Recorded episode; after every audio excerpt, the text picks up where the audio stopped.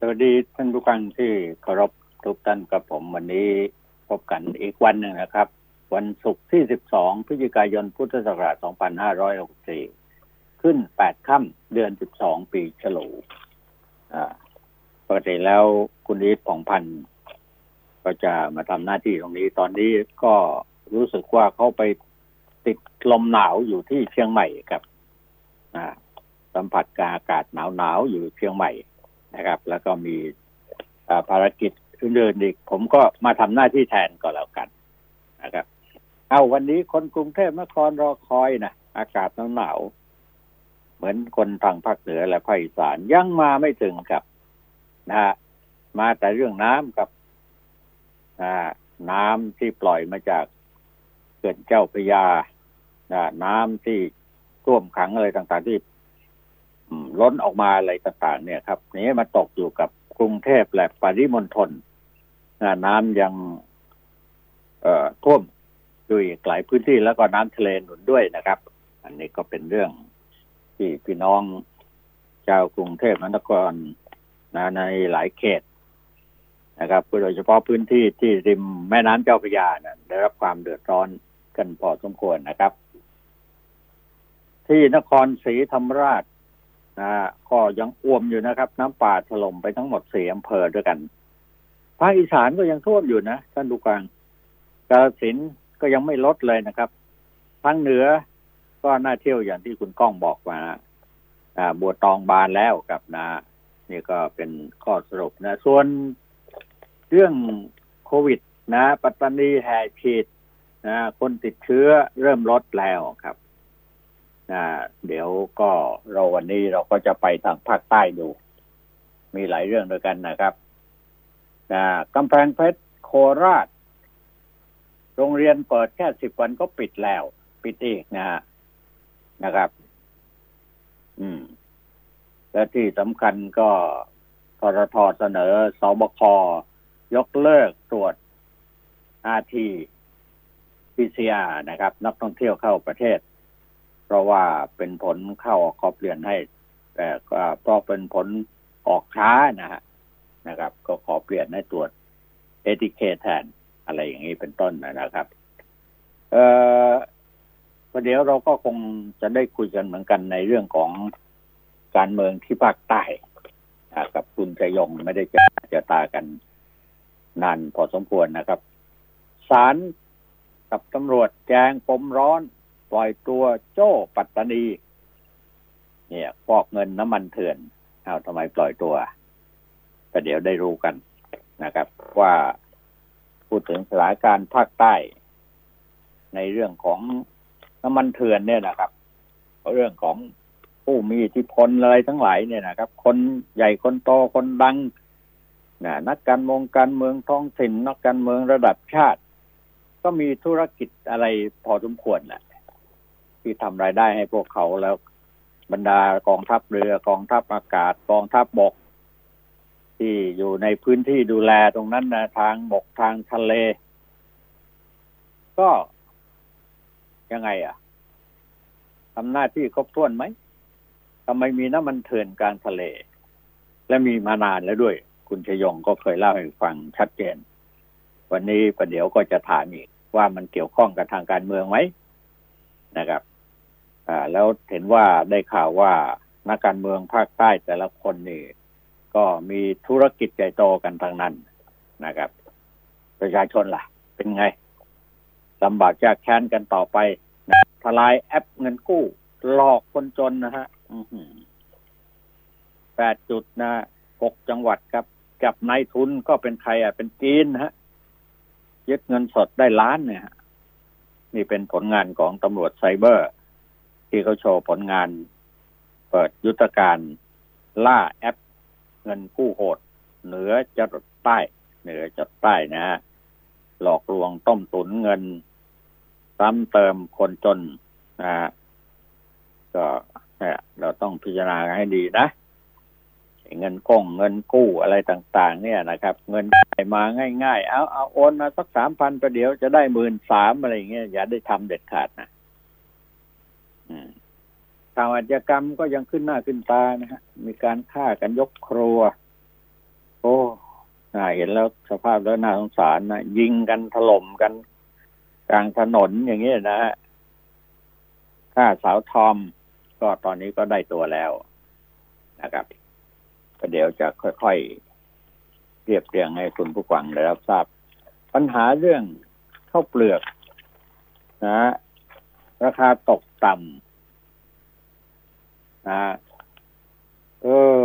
ผมยังมองว่า เออ ชาวนาวข้าวเปลือกมาสีแล้วขายข้างถนนให้การสนับสนุนคุณก้องบอกว่า มันไม่ใช่อย่างนั้นน่ะ มันมีอะไรซ่อนอยู่ข้างหลังเยอะกว่างั้นนะข่าวที่น่าห่วงใยก็คือเรื่องการบ้านการเมืองไต่สวนไม่เป็นธรรม 23 องค์กรรนสต้านสารรัฐธรรมนูญ องค์กร องค์กรนักศึกษานะครับต้านสารรัฐธรรมนูญไอ้ตัวนี้เป็นตัวสำคัญมาก ๆเลยนะครับเขาชี้ว่าปฏิรูปปัดล้มกับการปกครองนะเตือนกระแสลมจะเป็นพายุก้าวไกลโต้ถูกร้องยุบพัก มันมีสัญญาณบางอย่างคุณผู้ฟังครับ มันเห็นแวบๆแวมออกมาแล้วนะครับ เอ๊หลายคนบอกว่าพบทบไปไหนไม่ออกข่าวออกข่าวอะไรบ้างเลย อ่า ตอนนี้จากนี้ไป มันก็น่าเป็นห่วงว่า เรื่องราวเหล่านี้จะบานปลายอย่างไรหรือไม่ แต่แน่นอนที่สุดนะ ถ้าหากว่ามวลชนทั้งหลายยังไม่เชื่อฟังเรื่องอสารรัฐธรรมนูญ วินิจฉัยว่าพิพากษาออกมาอย่างนั้นแล้ว แล้วก็ไปฝ่าฝืนนะครับ มาตราร้อยสิบสองไปต่อต้านนะคำวินิจฉัยศาลนะครับ อ้างว่ากระบวนการไต่สวนไม่เป็นธรรมอะไรอย่างเงี้ยนะครับ มันจะยุ่งพอสมควรนะครับถ้ามีเหตุการณ์หนึ่งนั้นเกิดขึ้นมา แน่นอนของเราบ้านเรา นะหนีไม่พ้นอีกมั้งนะคดีล้มล้างการปกครองนี้ต้องถือว่าเป็นเหตุการณ์สำคัญ อีกครั้งหนึ่งในประวัติศาสตร์การเมืองไทยเรานะครับศาลรัฐธรรมนูญวินิจฉัย ว่าสามแกนนำของกลุ่มรัฐดรใช้สิทธิเสรีภาพเพื่อล้มล้างการปกครองระบอบประชาธิปไตยอันมีพระมหากษัตริย์ทรงเป็นประมุขตามรัฐธรรมนูญมาตรา 49 ด้วยการชุมนุมปราศัยที่มหาวิทยาลัยธรรมศาสตร์เมื่อเดือนสิงหาคม 2563 ในคำวินิจฉัยของศาลระบุว่าการกระทำของสาม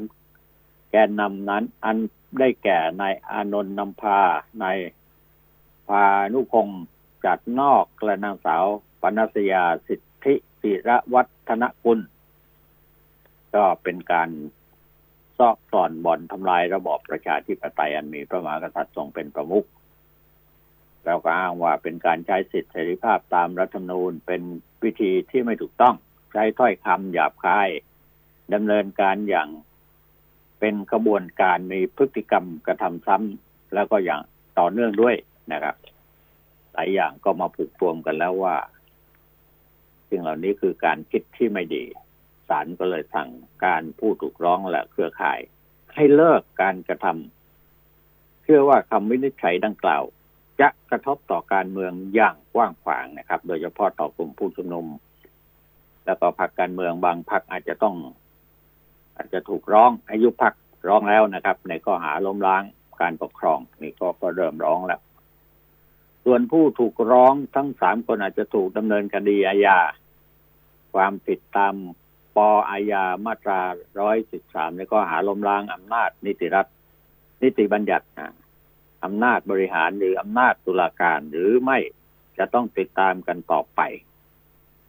นะครับ ถ้าหากว่าถูกฟ้องตามมาตราร้อยสิบสามต้องถือเป็นเรื่องใหญ่นะฮะเพราะว่าเป็นการเป็นฐานของความเป็นความผิดนะฮะฐานขบฏด้วยนะฮะมีโทษประหารชีวิตนะครับ หรือว่าจำคุกตลอดชีวิต กรณีนี้มันสะท้อนถึงความเห็นต่างของในวงการการเมืองไทยเรามากมายนะครับ ในเรื่องเดียวกัน แต่ว่ามองกันคนละมุมมองที่ต่างกันนะครับ กลุ่มผู้ชุมนุมก็อ้างว่าข้อเรียกร้องของพวกตนเนี่ย มุ่งหมายที่จะปฏิรูปสถาบัน ให้มั่นคงยั่งยืน แต่ว่าฝ่ายที่เห็นต่าง ก็มองว่าเป็นการล้มล้างมีการปกครองระบอบประชาธิปไตยอันมีพระมหากษัตริย์ทรงเป็นประมุข เป็นความผิดร้ายแรงนะครับ แล้วก็มีอีกประเด็นร้อนที่ฝ่ายรัฐบาลกับประชาชนอาจจะมองต่างกัน เช่นการดำรงตำแหน่งนายกรัฐมนตรีของพลเอกประยุทธ์จันโอชาเนี่ย ก็จะครบแปดปี แล้วก็พ้นตำแหน่งเมื่อได้นี่นะครับสำนักโกสำรวจความเห็นชอบ ความเห็นของประชาชนบอกว่าส่วนใหญ่ก็เห็นว่าต้องพ้นตำแหน่งในเดือนสิงหาคม 2565แต่พลเอกประยุทธ์ กับกองเชียร์นี่แสดงท่าทีจะอยู่เก่ามันก็ต้องอยู่กันไปตามกฎหมายนะรัฐธรรมนูญเนี่ย ระบุชัดเจนนะผมว่า ส่วนข้อหาล้มล้างการปกครองระบอบประชาธิปไตยถ้ามองย้อนกลับไป จะไม่พบว่ามีกลุ่มผู้ชุมนุมหรือประชาชนทั่วไป สามารถล้มล้างได้ แต่มีคณะปฏิวัติรัฐบาลที่ล้มล้าง รัฐบาลที่มาจากการเลือกตั้งตามวิถีทางประชาธิปไตยแหละไม่ใช่ล้ม แค่ครั้งเดียว แต่ล้มกว่าสิบครั้ง แล้วก็สามารถยึดอำนาจปกครองประเทศได้ อันนี้เป็นมุมมองที่ต่างกันนะเหตุผลก็ต่างกันนะครับ การทำการปฏิวัติรัฐประหาร ก็เกิดจากการเมืองนี่แหละ นะเกินเลยไปนะครับ แล้วก็ไปแตะต้องสถานอะไรอย่างเงี้ยนะครับ ซึ่งก็เป็นหลักที่เรายึดกันอย่างนี้ มันไม่น่าจะถูกต้อง ก็คือไม่น่าจะคือไม่ถูกต้องคือศาลก็ชี้ชัดนะฮะถ้าเราหาโอกาสนะเราในที่นี้คือหมายความว่า คนที่ข้องใจในสิ่งเหล่านี้นะครับ ได้สร้างสรรค์ความรู้สึกหรือว่าความรู้โดยย้อนอดีตให้มันชัดเจน ไม่ใช่เอาแต่แนวความคิดที่ใหม่ ๆ ที่ออกมาจากหัวว่า เอ้ย ที่แล้วมามันใช้ไม่ได้ ทำกันไม่ถูกต้อง มันต้องคนรุ่นใหม่สิถึงจะถูกที่เป็นแนวคิดใหม่ ๆ นี่ เป็นบางส่วนเท่านั้นนะครับที่คิดใหม่ทำใหม่แล้วก็จะได้เกิดประโยชน์สำหรับประชาชนโดยภาพรวมนะครับ แต่พอมามองถึงเบื้องหลัง มองถึงการเมืองต่างๆ เนี่ย มันก็เห็นแตกต่างกันไปอีกนะครับพอเห็นอะไรต่อมีอะไรว่า เออ พฤติกรรมหรือว่าการกระทำของแต่ละฝ่ายเหล่านี้นะนะครับมันน่าจะมีแผนอะไรลึกๆไปกว่านั้นหรือเปล่า จะเป็นการล้างไหมอะไรเงี้ยก็ยอมคิดกันได้ แต่ว่าสำคัญที่สุดนั้นคือความคิดเนี่ย แตกต่างกันได้นะครับ แต่นั่นแหละครับ มันต้องอยู่ภายใต้กฎหมายนะความถูกต้องอะไรทั้งหลายเนี่ยเราก็มี สิ่งที่เราจะชี้ สิ่งที่เขาชี้ให้เราได้มองเห็นกัน เราก็พิจารณากันให้รอบคอบนะฮะอย่าทำอะไรบุ่มบามถ้าทำไปแล้วเนี่ยประเดี๋ยวเถอะ มันก็จะมีการปฏิวัติรัฐประหารตามมาอีกนะทำให้การเมือง ระบอบประชาธิปไตย ก็เพี้ยนเพี้ยนไปอะอ่าเพราะงั้นเราก็คงจะต้อง ช่วยกันดูแลนะครับ อืม ให้รอบคอบกันหน่อย ความคิดเห็นที่แตกต่าง มันก็ต้องคิดกันได้ แต่ว่าคิดเห็นแตกต่างกันแล้ว มันตอบโต้กันไปกันมา เนี่ยอ่ามันก็เป็นเรื่องที่ไม่สมควรมั้งผมว่า เราจะทำอย่างไรที่จะได้พัฒนาประเทศของเรา ให้ประชาชน ได้อยู่ดีกินดีกันบ้างนะครับ โดยเฉพาะคนจนนี่นี่คนรวยระดับมหาเศรษฐีติดอันดับห้าสิบกว่าโลกว่าของโลกมี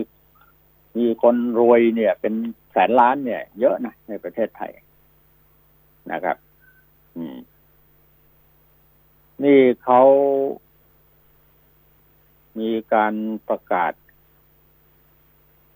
จังหวัดประกาศเคอร์ฟิวปิดสองหมู่บ้าน มีผลทันทีวันนี้นะครับ ใครฝ่าฝืนก็มีโทษจำคุกมีผลเนี่ยที่จังหวัดน่านนะเขาประกาศสองหมู่บ้าน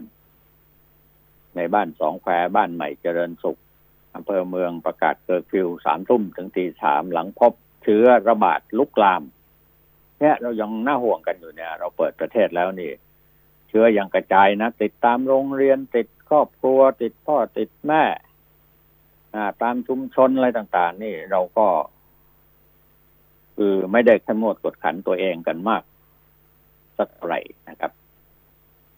นะนี่เขาจังหวัดน่านมีคำสั่งออกมาตรการควบคุมโรคระบาดโควิด -19 สั่งปิดสองหมู่บ้านนะปิดไปแล้วนะครับเอาเรียนให้คุณทราบกันว่า เรื่องโควิด ก็เป็นเรื่องที่ยังต้องห่วงใยกันนะต้องดูกันให้รอบคอบนะดูกันให้ชัดเจนนะครับอนอกจากนี้ ยังมีสัญญาณผอบอเหล่าทัพ อันเนี้ยเนี่ย ผมที่ผมอยากจะเตือนเตือนไว้นะบอกแรงเพื่อไทยก้าวไกล มันน่าจะเป็นเกมที่เสี่ยงรัฐประหาร แน่นอนแล้วครับ ถ้าหากว่าบทบาทของทางการเมืองอีกซีกหนึ่ง ที่ไม่เห็นด้วย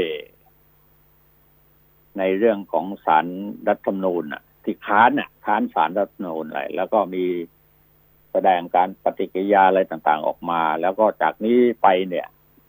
มันมีความรู้มันมีความแรงถึงขั้นที่จะต้องยุบพักกันพอสมควรทีเดียว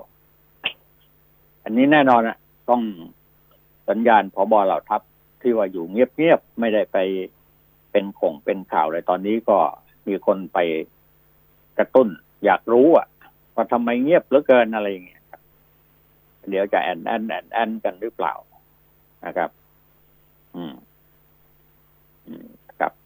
อ่า เรื่องของการเมืองก็คงจะต้องติดตามกันนะ อ่านี่คนเด็กประยุทธ์ท่านก็ไปปลุกเพลงปลุกต้องป้าหารห่วงคนไม่กล้ายืนในโรงหนัง คือมันเป็นยังไงกัน เอออ่า มันมัน มีความรู้สึกว่าแปลกๆนะเดี๋ยวนี้มันก็แปลกขึ้นพอสมควรนะครับ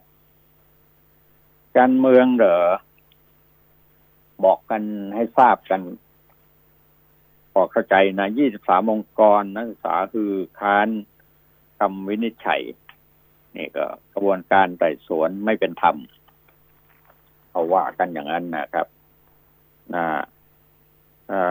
กระแสลมจะทวีกลายเป็นพายุ เป็นสำนวนนะ เป็นภาษา ถ้าจะพูดกันตรงไปตรงมาก็บอกว่าก็ขู่นะ บอกยานะ ตอนนี้มันเป็นกระแสลมที่พัดผ่านไปมาเท่านั้นนะถ้ามันเป็นพายุเมื่อไหร่ยุ่งนะครับ อ่า ทีนี้เมื่อวานที่สถาบันวิทยาการป้องกันประเทศพลเอกประยุทธ์จันโอชา นายกรัฐมนตรีก็เป็นในพิธีการเปิด การศึกษาหลักสูตร การป้องกันด้านนาจักรรุ่นหกสุดสี่จากนั้นก็นักศึกษาวปก็ได้ร่วมกันร้องเพลงบ้านเกิดเมืองนอน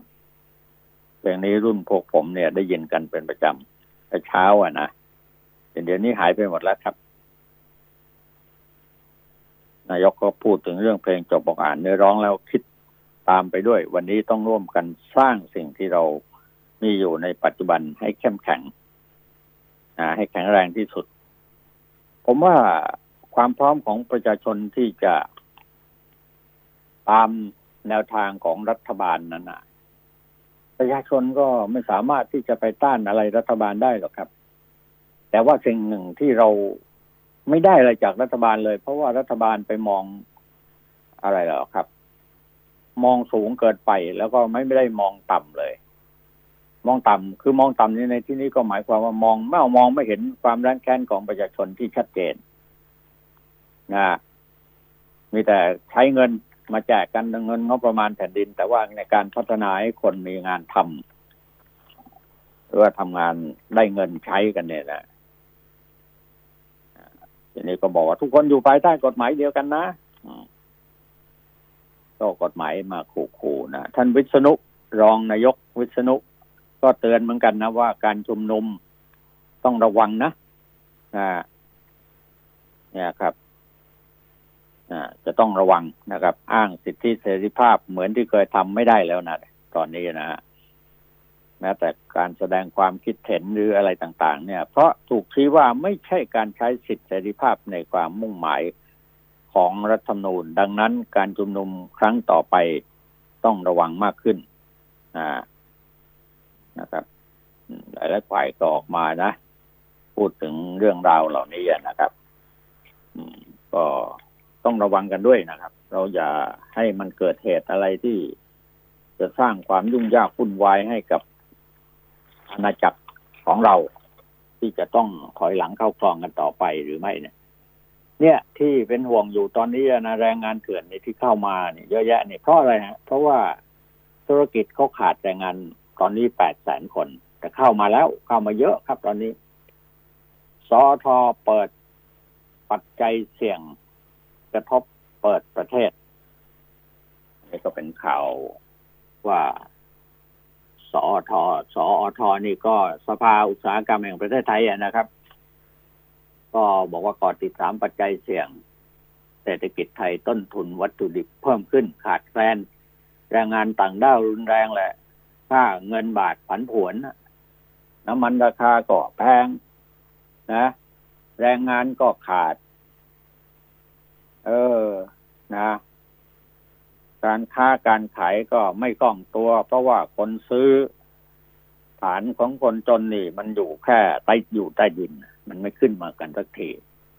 นะครับ อ่า มันจึงส่งผลกระทบต่อการผลิตและ เศรษฐกิจไทย แถมยังกังวลราคาพลังงานสูงขึ้นธนาคารแห่งประเทศไทยพัฒนาเครื่องชี้เศรษฐกิจภูมิภาคติดตามพฤติกรรมของคนไทยก็ส่วนหนึ่งก็คืออยู่ที่คนไทยเราเนี่ยนะครับ ก็ก็ยัง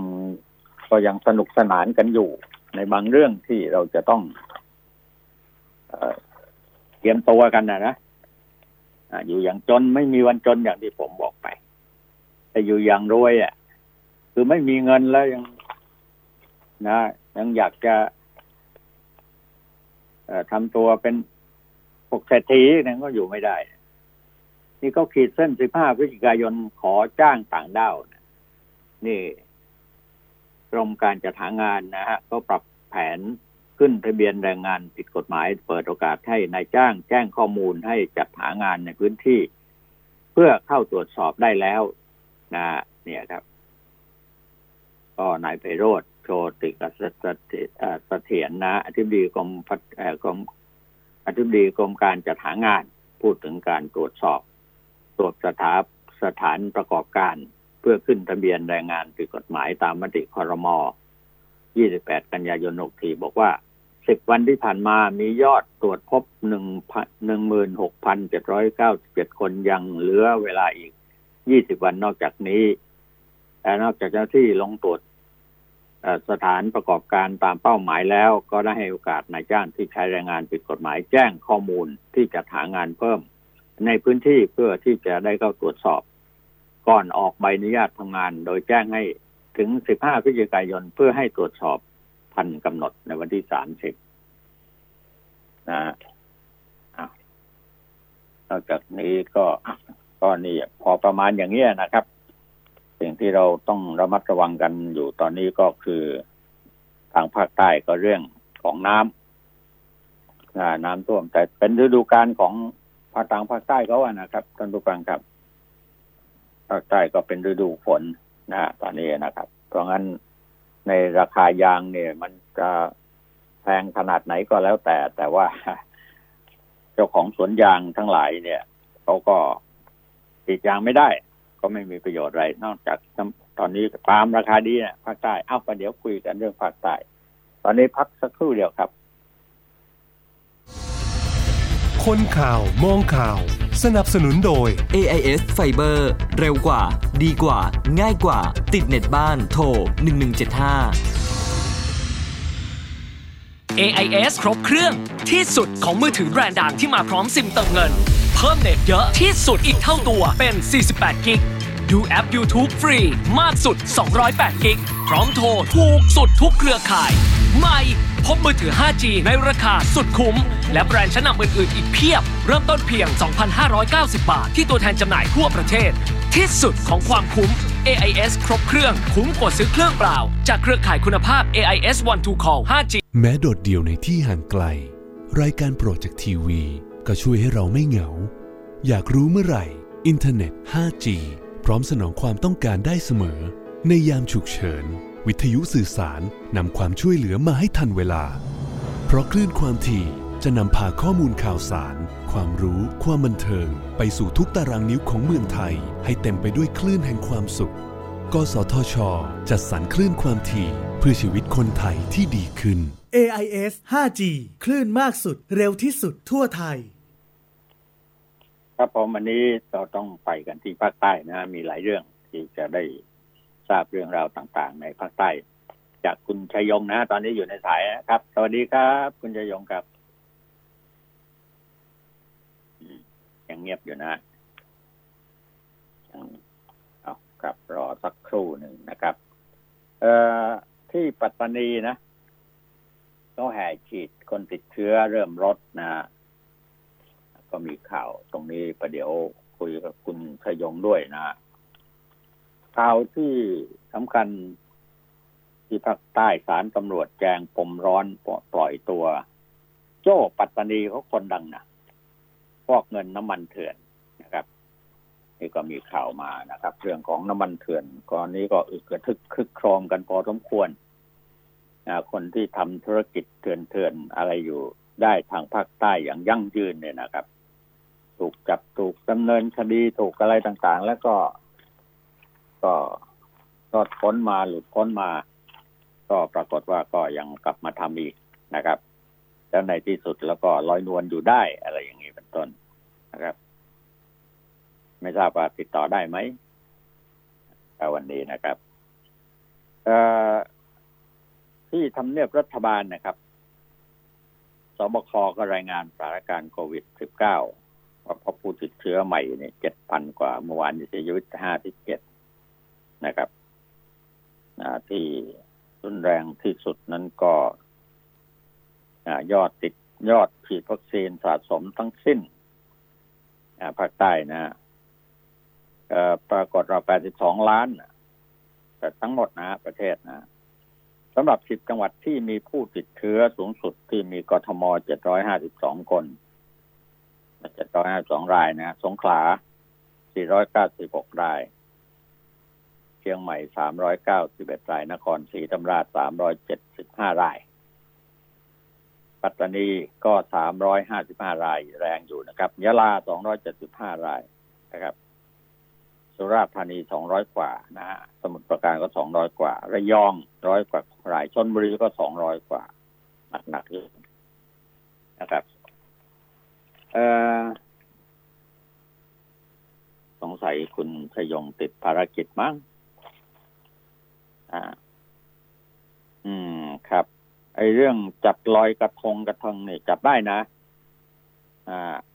นี่นายอนุชินพูดถึงเรื่องลอยกระทงนะ ก็ เอ่อ เมื่อวานนี้พูดหลายเรื่อง ลอยกระทง บอกว่าการจัดลอยกระทงในสัปดาห์หน้า ของแต่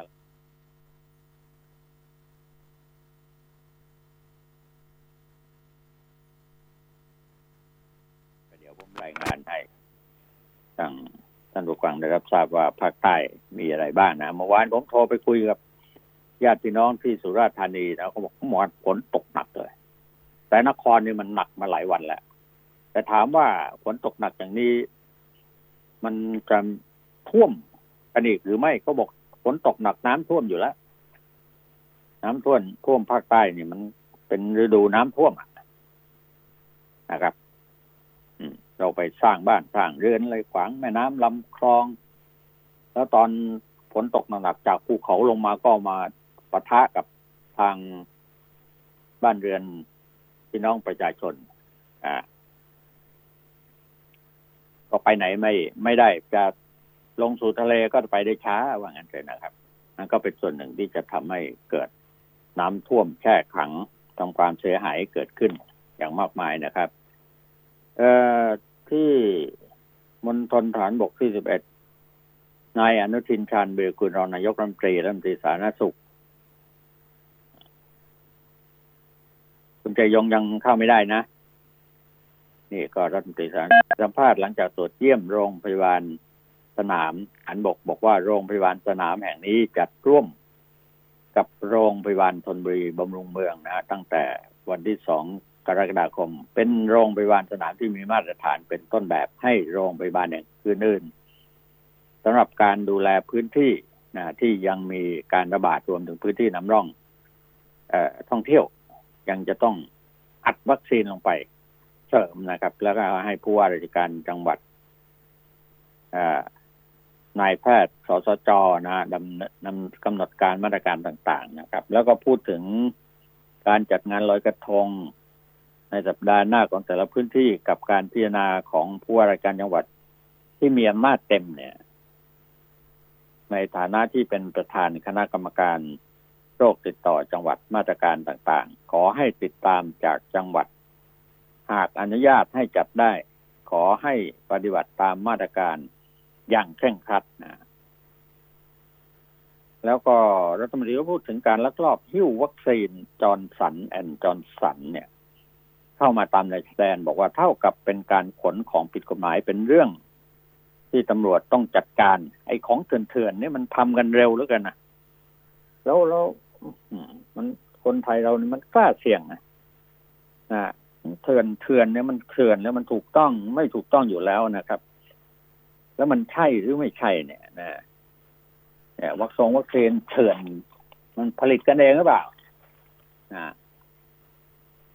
อ่าทีนี้ต่อมานายแพทย์ประพาสปลูกดวงนายแพทย์สาธารณสุขจังหวัดสระแก้ว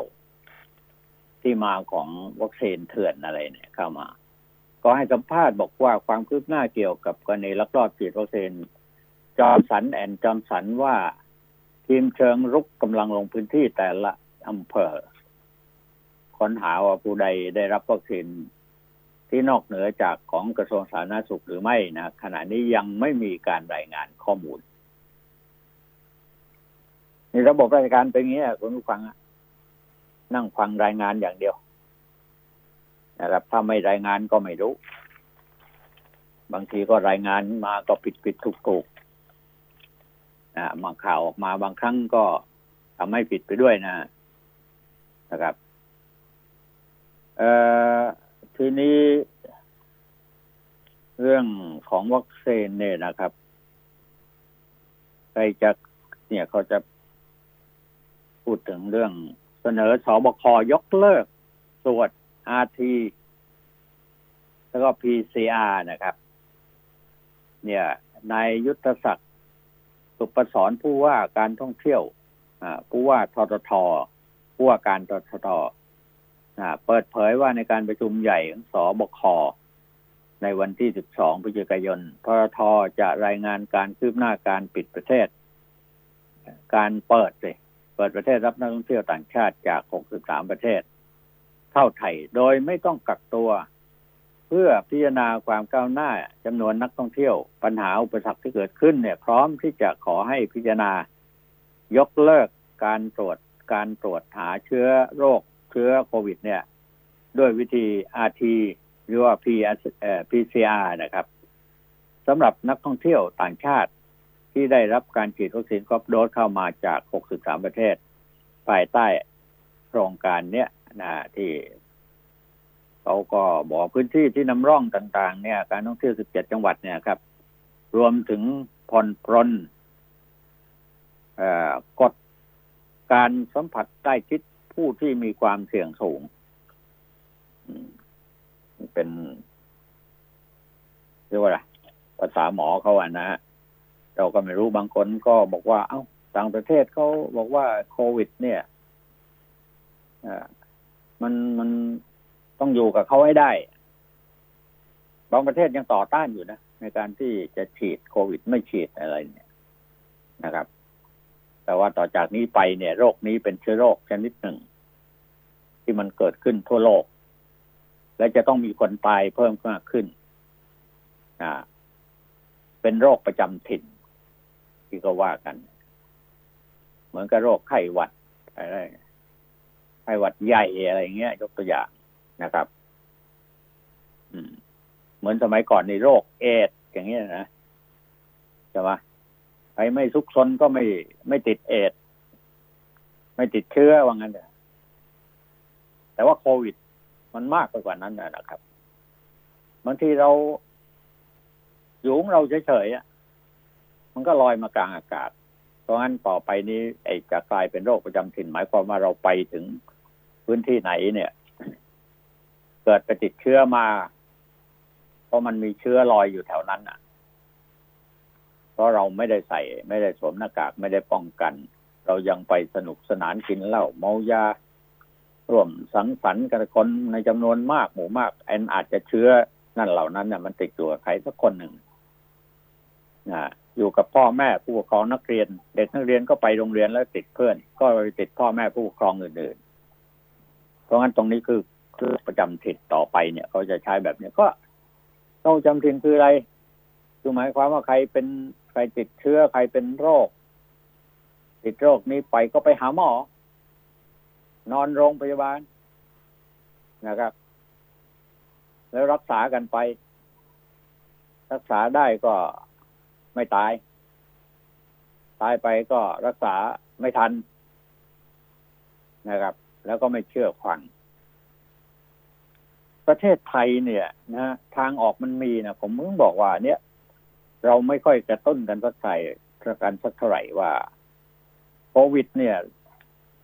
มันไม่ใช่เกี่ยวกับการรักษาหายอย่างเดียวนะที่เราจะต้องใช้สมุนไพรไทยป้องกันอะไรก็ได้ แต่เราทำกันแบบชนิดว่าไฟลามทุ่งแป๊บเดียวก็ดับหมด อะไรอย่างเงี้ยนะมันไม่ได้ลามกันไปทั่วคือหมายความว่า ไม่ได้นำมาใช้ให้ถูกต้องจริงจัง ไม่ได้รับการส่งเสริมสนับสนุน ก็อย่างว่าแหละครับ ทั่วประเทศเรามีใช้งบประมาณในการที่จะสร้างโรงพยาบาลขึ้นมาเพื่อใช้ไม่ใช่ทำอย่างอื่นนะรักษาคนเจ็บไข้ได้ป่วย ถ้าไม่มีคนเจ็บไข้ได้ป่วย หมอก็ไม่มีงานทำพยาบาลก็ไม่มีงานทำแล้วงบประมาณที่จะสร้างโรงพยาบาลสร้างทิ้งทางฟังกันอย่างนั้นหรือเพราะงั้นตรงนี้มั้ง ที่ว่าต้องอยู่กับเขาให้ได้เนี่ย อยู่ได้ก็ต้องมีหมอไงนะครับ อันนี้ก็ต้องช่วยกันคิดนะฮะ ต้องหลายอย่างนะ คือเรื่องของสมุนไพรเนี่ยผมอยากจะกระตุ้น ถึงท่านผู้ฟังย้ำกันไปคือหลายอย่างอะนะครับ โดยเฉพาะเรื่องกัญชงกัญชากระท่อมกระท่อมเนี่ยหน้าของเราอย่างว่าแหละครับนะ กัญชานะมีประโยชน์เยอะนะแต่ว่าในที่สุดแล้วเนี่ย ชาวบ้านจะปลูกสักสองต้นสามต้นก็ถูกจับ แล้วก็ถูกรีดไถเนี่ยหมื่นสองหมื่นไม่ต้องไปพิจารณาในศาลนี่ฮะเป็นช่องทางที่ ชาวบ้านไม่มีโอกาส แต่บางทีมันให้โอกาสไปมากไปกว่านั้นเนี่ยนะครับ กฎหมายไม่ได้คุ้มครองได้ นี่ก็เลอะเทอะกัน เอามาสูบมาทำอะไรต่ออะไรกันเนี่ย เกินไปกว่าที่จะนำมาใช้ในการเป็นหยูกเป็นยาได้เนี่ย เพราะกัญชานี่ หลายโรคนะรักษาได้ กระท่อมก็เหมือนกันเดี๋ยวนี้ก็เลยเละต้มเปะไปหมดนะเอาไปทำเป็นส่วนผสมอย่างนั้น อย่างนี้กระท่อมเนี่ยมันต้องระวังนะเพราะว่าถ้าเป็นก้านเขียวไอ้ก้านแดงเนี่ย กินใบกินใช้กินใบสดๆมันจะได้ ได้ผลมากกว่า แต่ว่าไอ้ก้านเขียวเนี่ย เอาไปต้ม กินน้ำจะดีกว่าอะไรเงี้ย พอกินน้ำเนี่ยวัยรุ่นก็เอาไปผสมเอายาม่งบ้าก็ไปเลยมันเลอะเทอะตรงนี้ ครับผมอะคุณชยงอยู่นะฮะ ครับผม ครับชยง ครับสวัสดีครับหัวหน้าครับ ครับผมสวัสดีครับฝนครับภาคผมใต้เป็นไงบ้างครับ ฝนตกครับตกฮะช่วงนี้ครับ อ่า ครับฮะช่วงนี้มันฤดูฤดูมรสุมของภาคใต้แล้วล่ะครับ หัวหน้าครับ ถือถือว่าเป็นเรื่องปกติของคนภาคใต้เขาจะไหมอย่างนั้นนะใช่ครับ ถือว่าเป็นเรื่องปกติครับ แต่ที่ไม่ปกติก็คือขบวนการในการบริหารจัดการของภาครัฐนะครับอ่าที่จะต้องเข้ามาแก้ปัญหาไอ้เรื่องที่มันปกติเนี่ยครับ ให้มันเป็นปกติครับ นะอย่าให้ชาวบ้านเนี่ยครับอ่าได้รับความเดือดร้อนอืมให้มากกว่าปกติที่มันเคยเป็นอยู่นะครับ ผมดูแล้วครับว่าสภาพน้ำเนี่ยครับ ปีนี้อะครับเอ่อค่อนข้างจะมาเร็วนะครับ แล้วก็เอ่อมองดูสภาพแล้วครับ มีปัญหาในการบริหารจัดการของภาครัฐเนี่ยครับ ค่อนข้างมากนะครับ ครับอืมเป็นต้นว่าเป็นเรื่องอะไรบ้างครับ บริหารจัดอ่การเนี่ยาล้มเหลวครับ อย่างเช่นน่ะนะครับอ่าการขุดลอกคูคลองอะไรอะนะครับเพิ่งมาคิดที่จะทำกันในตอนสองสามวันเนี้ยครับ ผมออกไปดูข้างนอกกันนะครับ ก็เห็นทั้งเทศบาลทั้งอะไรต่ออะไรอะนะครับเพิ่งมาคิดเอาเนี่ยครับ ที่จะมาอ่าไปเอาสิ่งปฏิกูลขยะมูลฝอย แล้วก็ขุดลอกในส่วนของอ่า ผักตบชวาอะไรต่ออะไรอะครับ ที่มันอัดอยู่เต็มแม่น้ำลำคลองอะครับ นะครับอืมครับผมอ่าครับครับก็ว่ากันไปอะนะเราเราก็เป็นสื่อเราก็คอยติดตามมันเป็นอย่างนี้ทั้งนั้นแหละภาคเหนือภาคใต้ภาคอีสานก็เรื่องอย่างเงี้ยเกิดขึ้นซ้ำซ้ำซ้อนนะพูดทั้งปีที่แล้วเราก็พูดกันใช่ไหมครับอีกผมเรื่องหนึ่งฮะคุณจะยงอยากรู้กัน เอ่อ โจ้ปัตตานีนี่เป็นไงฮะครับ อะไรนะครับโจ้ปัตไอ้โจ้ปัตตานีอ๋อครับฮะครับ ผมครับคิดว่าหัวหน้า เรื่องนี้มันเป็นเรื่องปาหีนะครับ มันเป็นเรื่องของการเหยียบตาปลากันสำหรับตำรวจในส่วนกลาง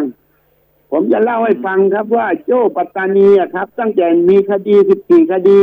แล้วก็หนีคดีการตัดสินของศาลปัตตานีอะนะครับ ซึ่งมันเป็นคดีที่ยังไม่ขาดอายุความนะครับอืมเพราะว่าครับศาล ชั้นต้นตัดสินเข้าไปหนึ่งปีเก้าเดือนนะครับ แล้วก็เขาก็หลบหนีในขณะที่เจ้าหน้าที่จะควบคุมตัวส่งเรือนจ